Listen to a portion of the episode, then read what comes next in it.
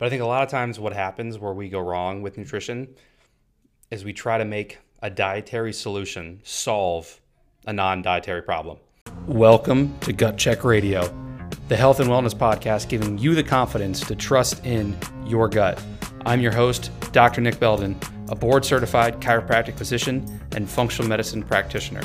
And just for those of you who are aware, the contents of this podcast are for educational purposes only and are not intended to diagnose or treat any condition and do not apply any of this information you hear in this podcast without first speaking with your physician. What's going on, everybody? Welcome back to another episode of Gut Check Radio. It's your host, Dr. Nick here. So I was having a revelation, which I don't have very much, so this was kind of a big deal the other night while I was walking around after dinner, and I continued that revelation into my morning walk the following day. And I thought, you know, I used to believe certain things within the nutrition, health, and wellness landscape that I've completely altered my mind on.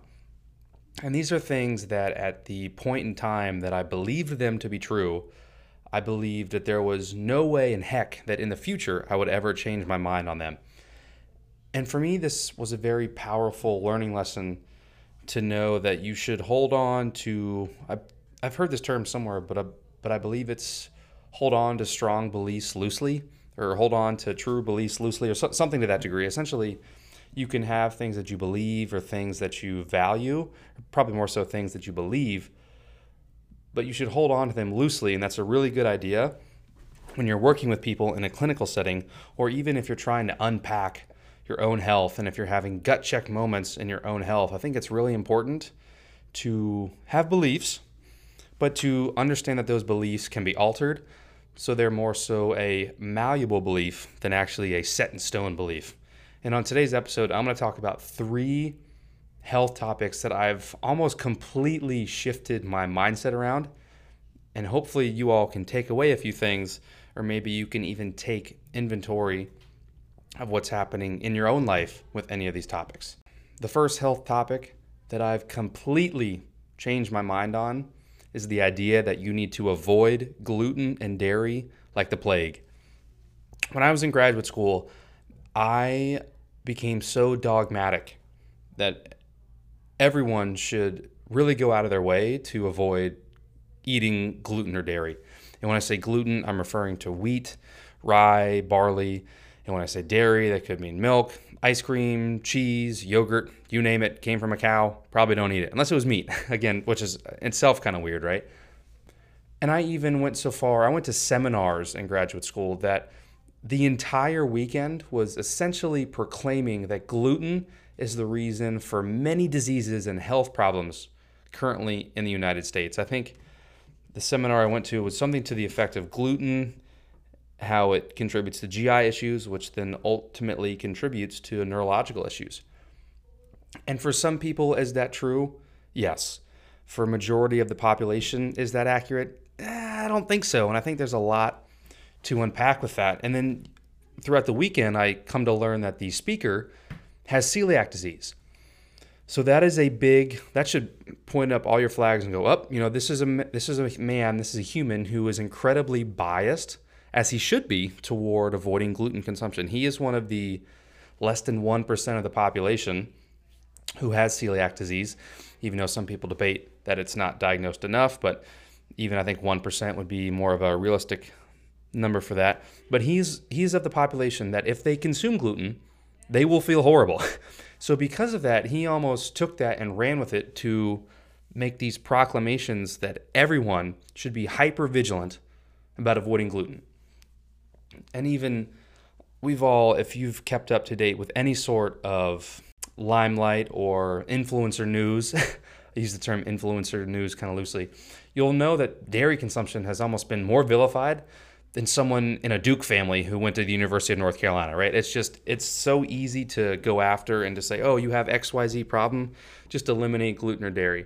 And three years ago, I was right there with everyone mentioning those same things. You know, I was telling everyone I knew to get off gluten and dairy, be hyper vigilant about avoiding it. And I even told people to be cautious of anyone who says, "Oh, those aren't really that bad. You don't really need to worry about that." And I thought, "What what, what do you mean?" And these were even healthcare practitioners and even people in the holistic space saying these things. And I thought, "What is wrong with you? How are you telling people that gluten and dairy aren't going to contribute to their inflammation and all these detrimental health outcomes?" And for me, what this led to was a very unhealthy relationship with gluten and dairy.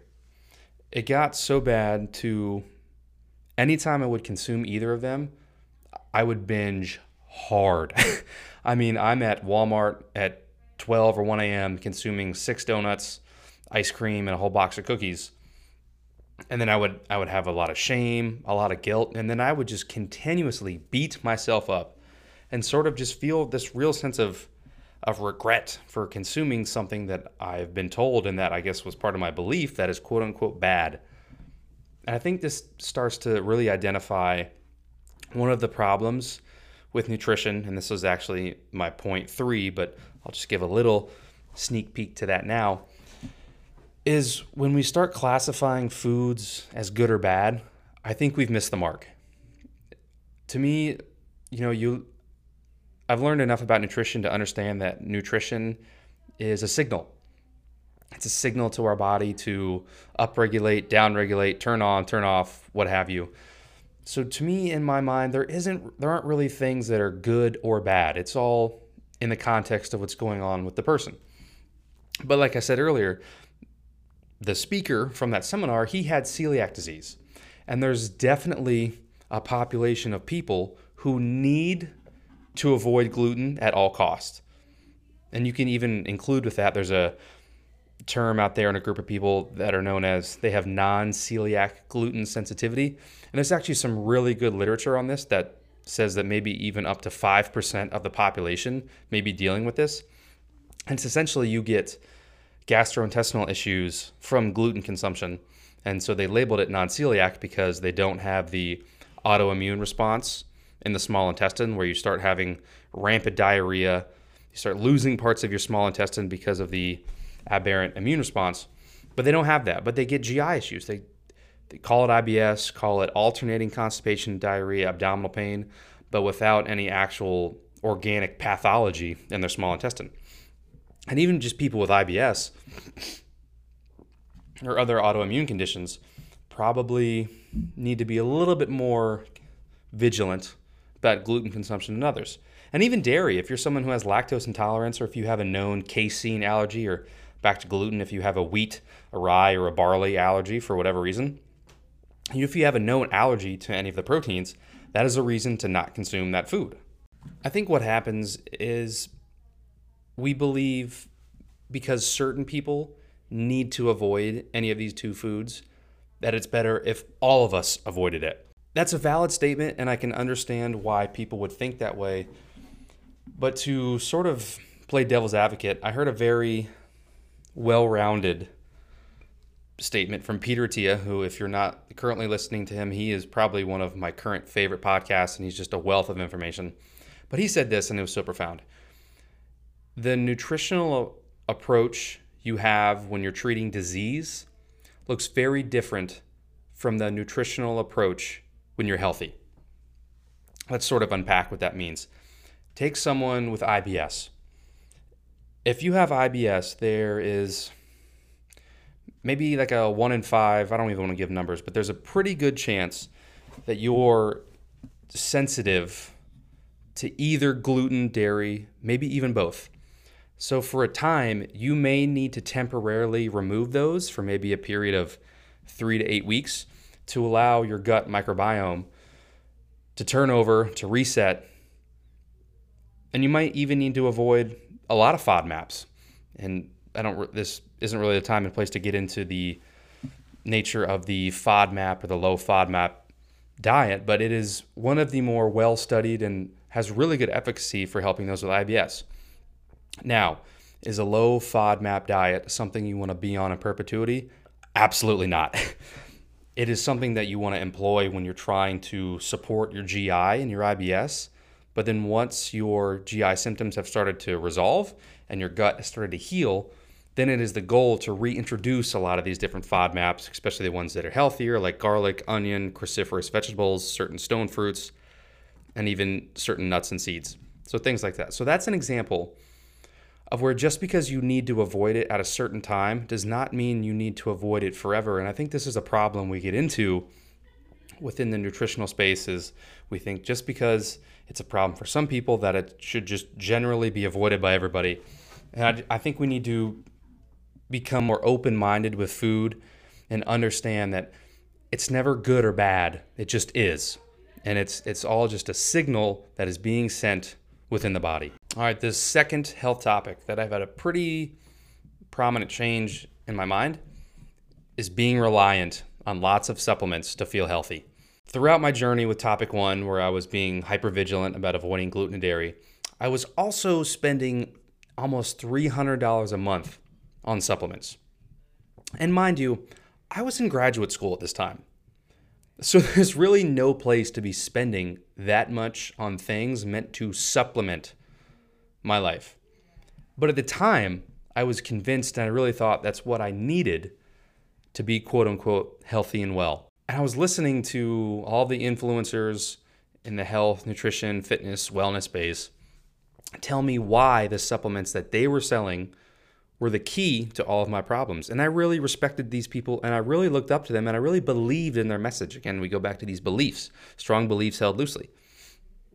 And so I thought that if I just took this one thing, this one nutrient, this one vitamin, this one herb, everything would go away.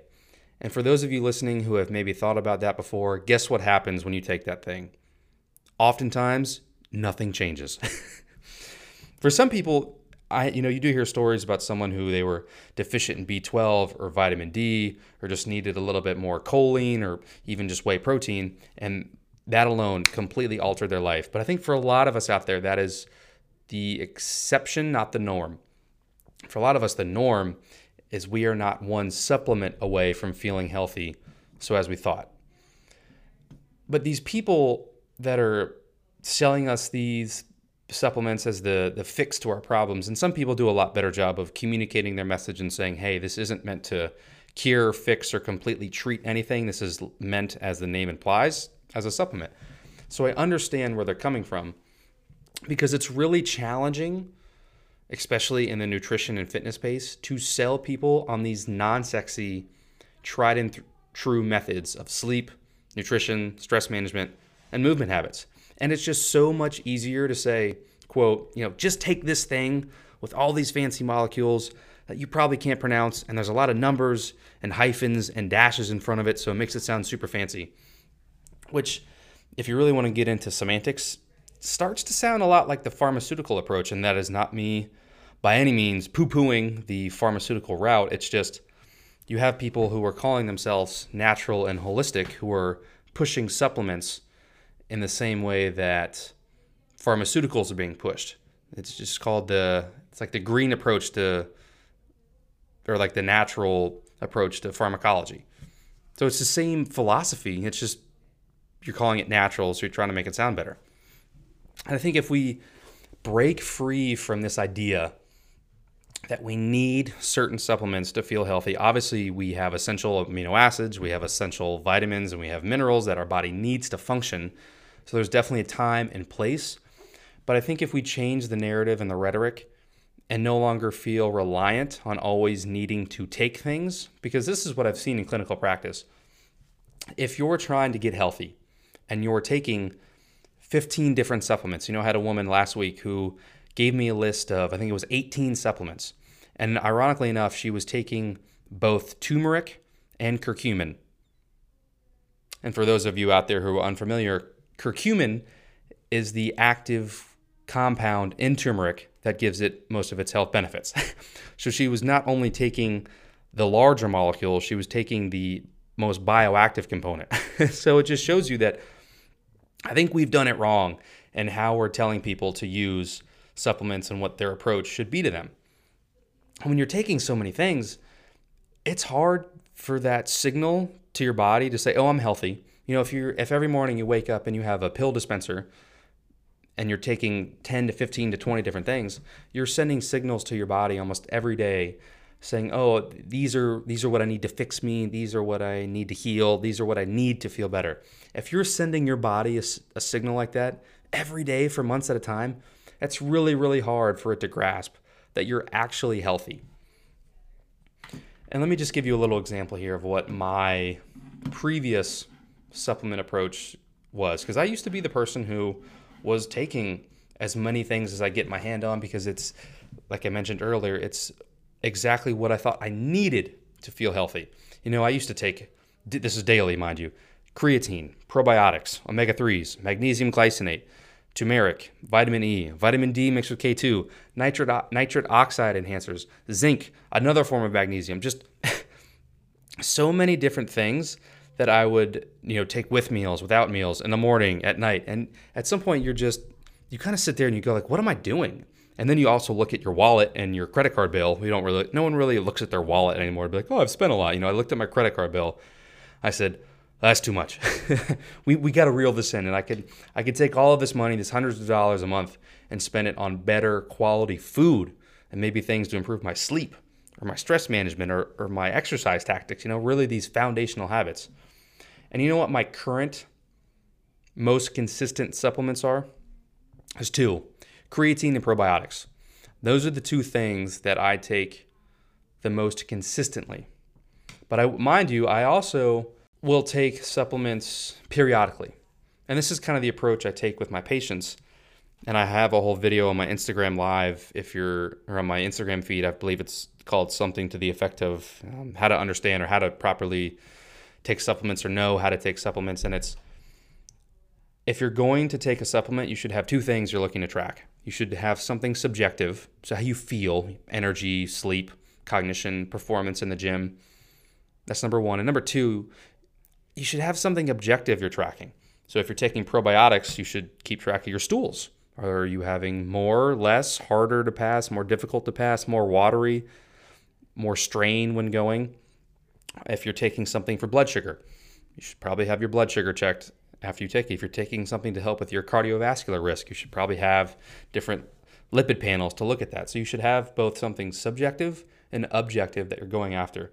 And I think for the most part, especially if you're just trying to support the body, which is what we're going with with herbs and vitamins and minerals, I think 3 months is a good time frame to check in and reevaluate and see how that intervention worked.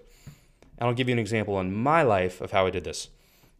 So I don't know if I've shared this on the podcast before, but time and time again, I've had lab work of just super low testosterone. And for someone who is a 28 year old male who according to my Oura ring, gets really good sleep. I strength train five to six days a week. I really don't do a lot of endurance training. I eat plenty of sardines, meat, eggs, leafy greens, just lots of things that should be supportive for overall testosterone function. And the highest I've ever been is 427 nanograms per deciliter. And most people for optimal health recommend above 500. The highest I've been, mind you, is 427 and it's it has infuriated me to no end. And my free testosterone, which as I further in clinical practice, and thank you, Peter Attia, for pointing this out. I'm more concerned now with free testosterone than total testosterone. But even that was low. And it's just, again, for someone such as myself who was seemingly doing all the right things, I was just really puzzled and really confused why this was happening. So here's what I did I bought or I purchased a supplement that had some compounds that actually show really good benefit for improving testosterone production and function. Things like Tongkat Ali. I think there was tribulus extract. I think there was even some zinc, some vitamin D, some magnesium. And there was also ashwagandha in there. I think there was also stinging nettle to help with some of the liver liver support because if you actually a fun fact if you take oral testosterone you will create mild toxicity in your liver so they're just i guess the supplement company was trying to hedge some of their bets but anyways so i took that for three months very consistent tracked my testosterone before and after, and afterwards I saw a 50%, 50% increase in my total, but a 600% increase in my free testosterone. And that is a topic for a whole nother podcast, but I just, I wanted to highlight that point to let you all know that that's really the approach you should be taking with supplementation is to take them acutely, have a subjective and objective thing you're going after, and don't feel like you need to take them. Don't feel reliant on any one thing, any one compound for you to live your life. And the last, third and final health topic that I've changed my mind on is the idea that nutrition can solve any problem, any health problem. And this builds off the point in my first point about being hyper vigilant about avoiding gluten and dairy. But I think a lot of times what happens where we go wrong with nutrition is we try to make a dietary solution solve a non dietary problem.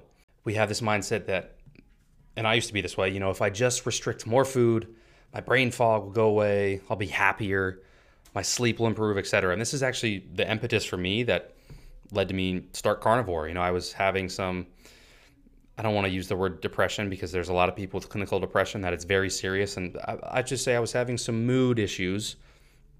And I thought it was because of the food I was eating. I thought, hey, you know, I'm eating something. And at the time, I was eating fairly clean, fairly whole foods based diet. You could, I guess, if you were going to put a buzzword to it, you could call it paleo. But I thought, ah, you know, is, is it is it the almond butter? Is it the eggs? Is it the leafy greens? Is it the occasional banana or the apples that I'm eating? Like, what what is driving this mood? And at the time, this was when the pandemic first started, you know, and everything carnivore diet was making its rounds. And I heard some people talk about improvements in mood and how their depressive symptoms completely went away. So I bought into the hype and I thought, hey, let me do this. And I did it for about a month and a half and felt no change in my mood at all. And actually, what it caused is it caused more strain in my personal life than anything else, you know, because when you're only eating animal based products, I was literally only eating animal based things. It becomes very difficult to go out to eat, to socialize, unless you're bringing Tupperware. So it, it just created more strain than it is. Well, I'm digressing a little bit. And thank you all for allowing me the space to speak my mind and to get out some of these things.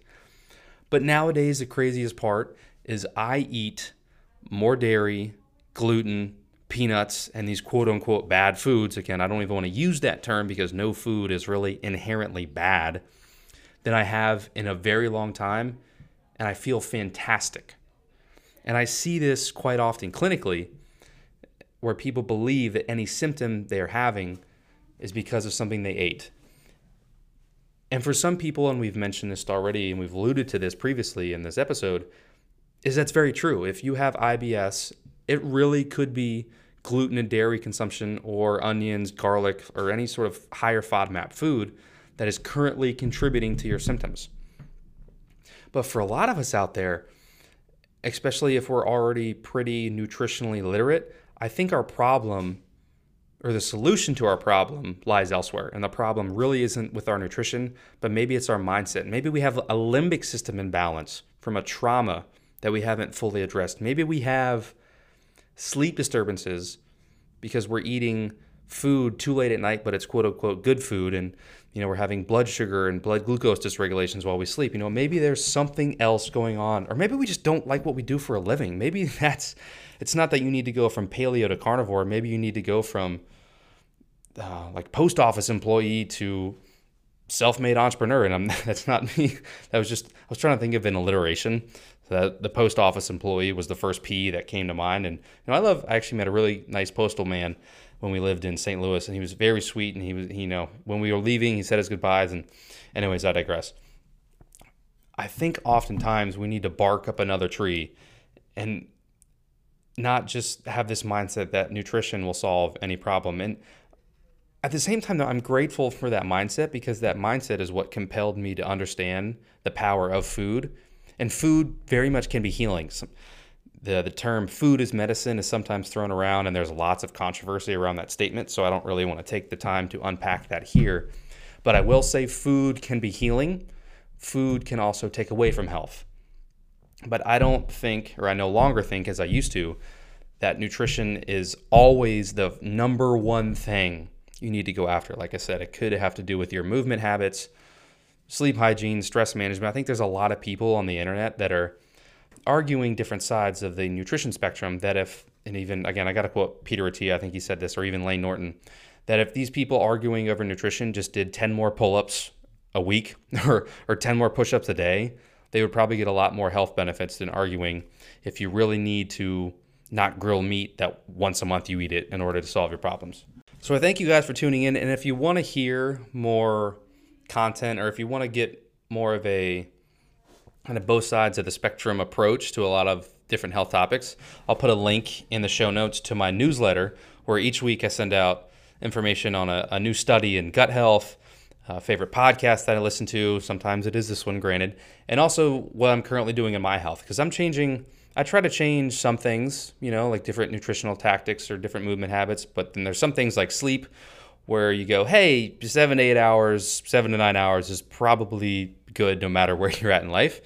But I still I think it's important to for us to unpack those gut check moments when we decide, hey, do I need to restrict food or do I need to focus on sleep? And I I hope if anything this podcast just helps you understand that it is okay to change your mind on health topics. And honestly, it's a sign that you're learning. Because if you're if you believed the same thing for 10 years and mo- more importantly if you believed it and then when someone tries to challenge that you feel like your identity is being attacked that's the perfect feedback that you need to take a look in the mirror and understand why it is you feel so attached to any sort of health claim Thank you all for trusting me to be a part of your day. If you enjoyed the show and found it informative or entertaining, we invite you to share the love by leaving a five star rating and review on your podcast platform of choice or by sharing this episode with your family and friends. And until next time, trust in your gut.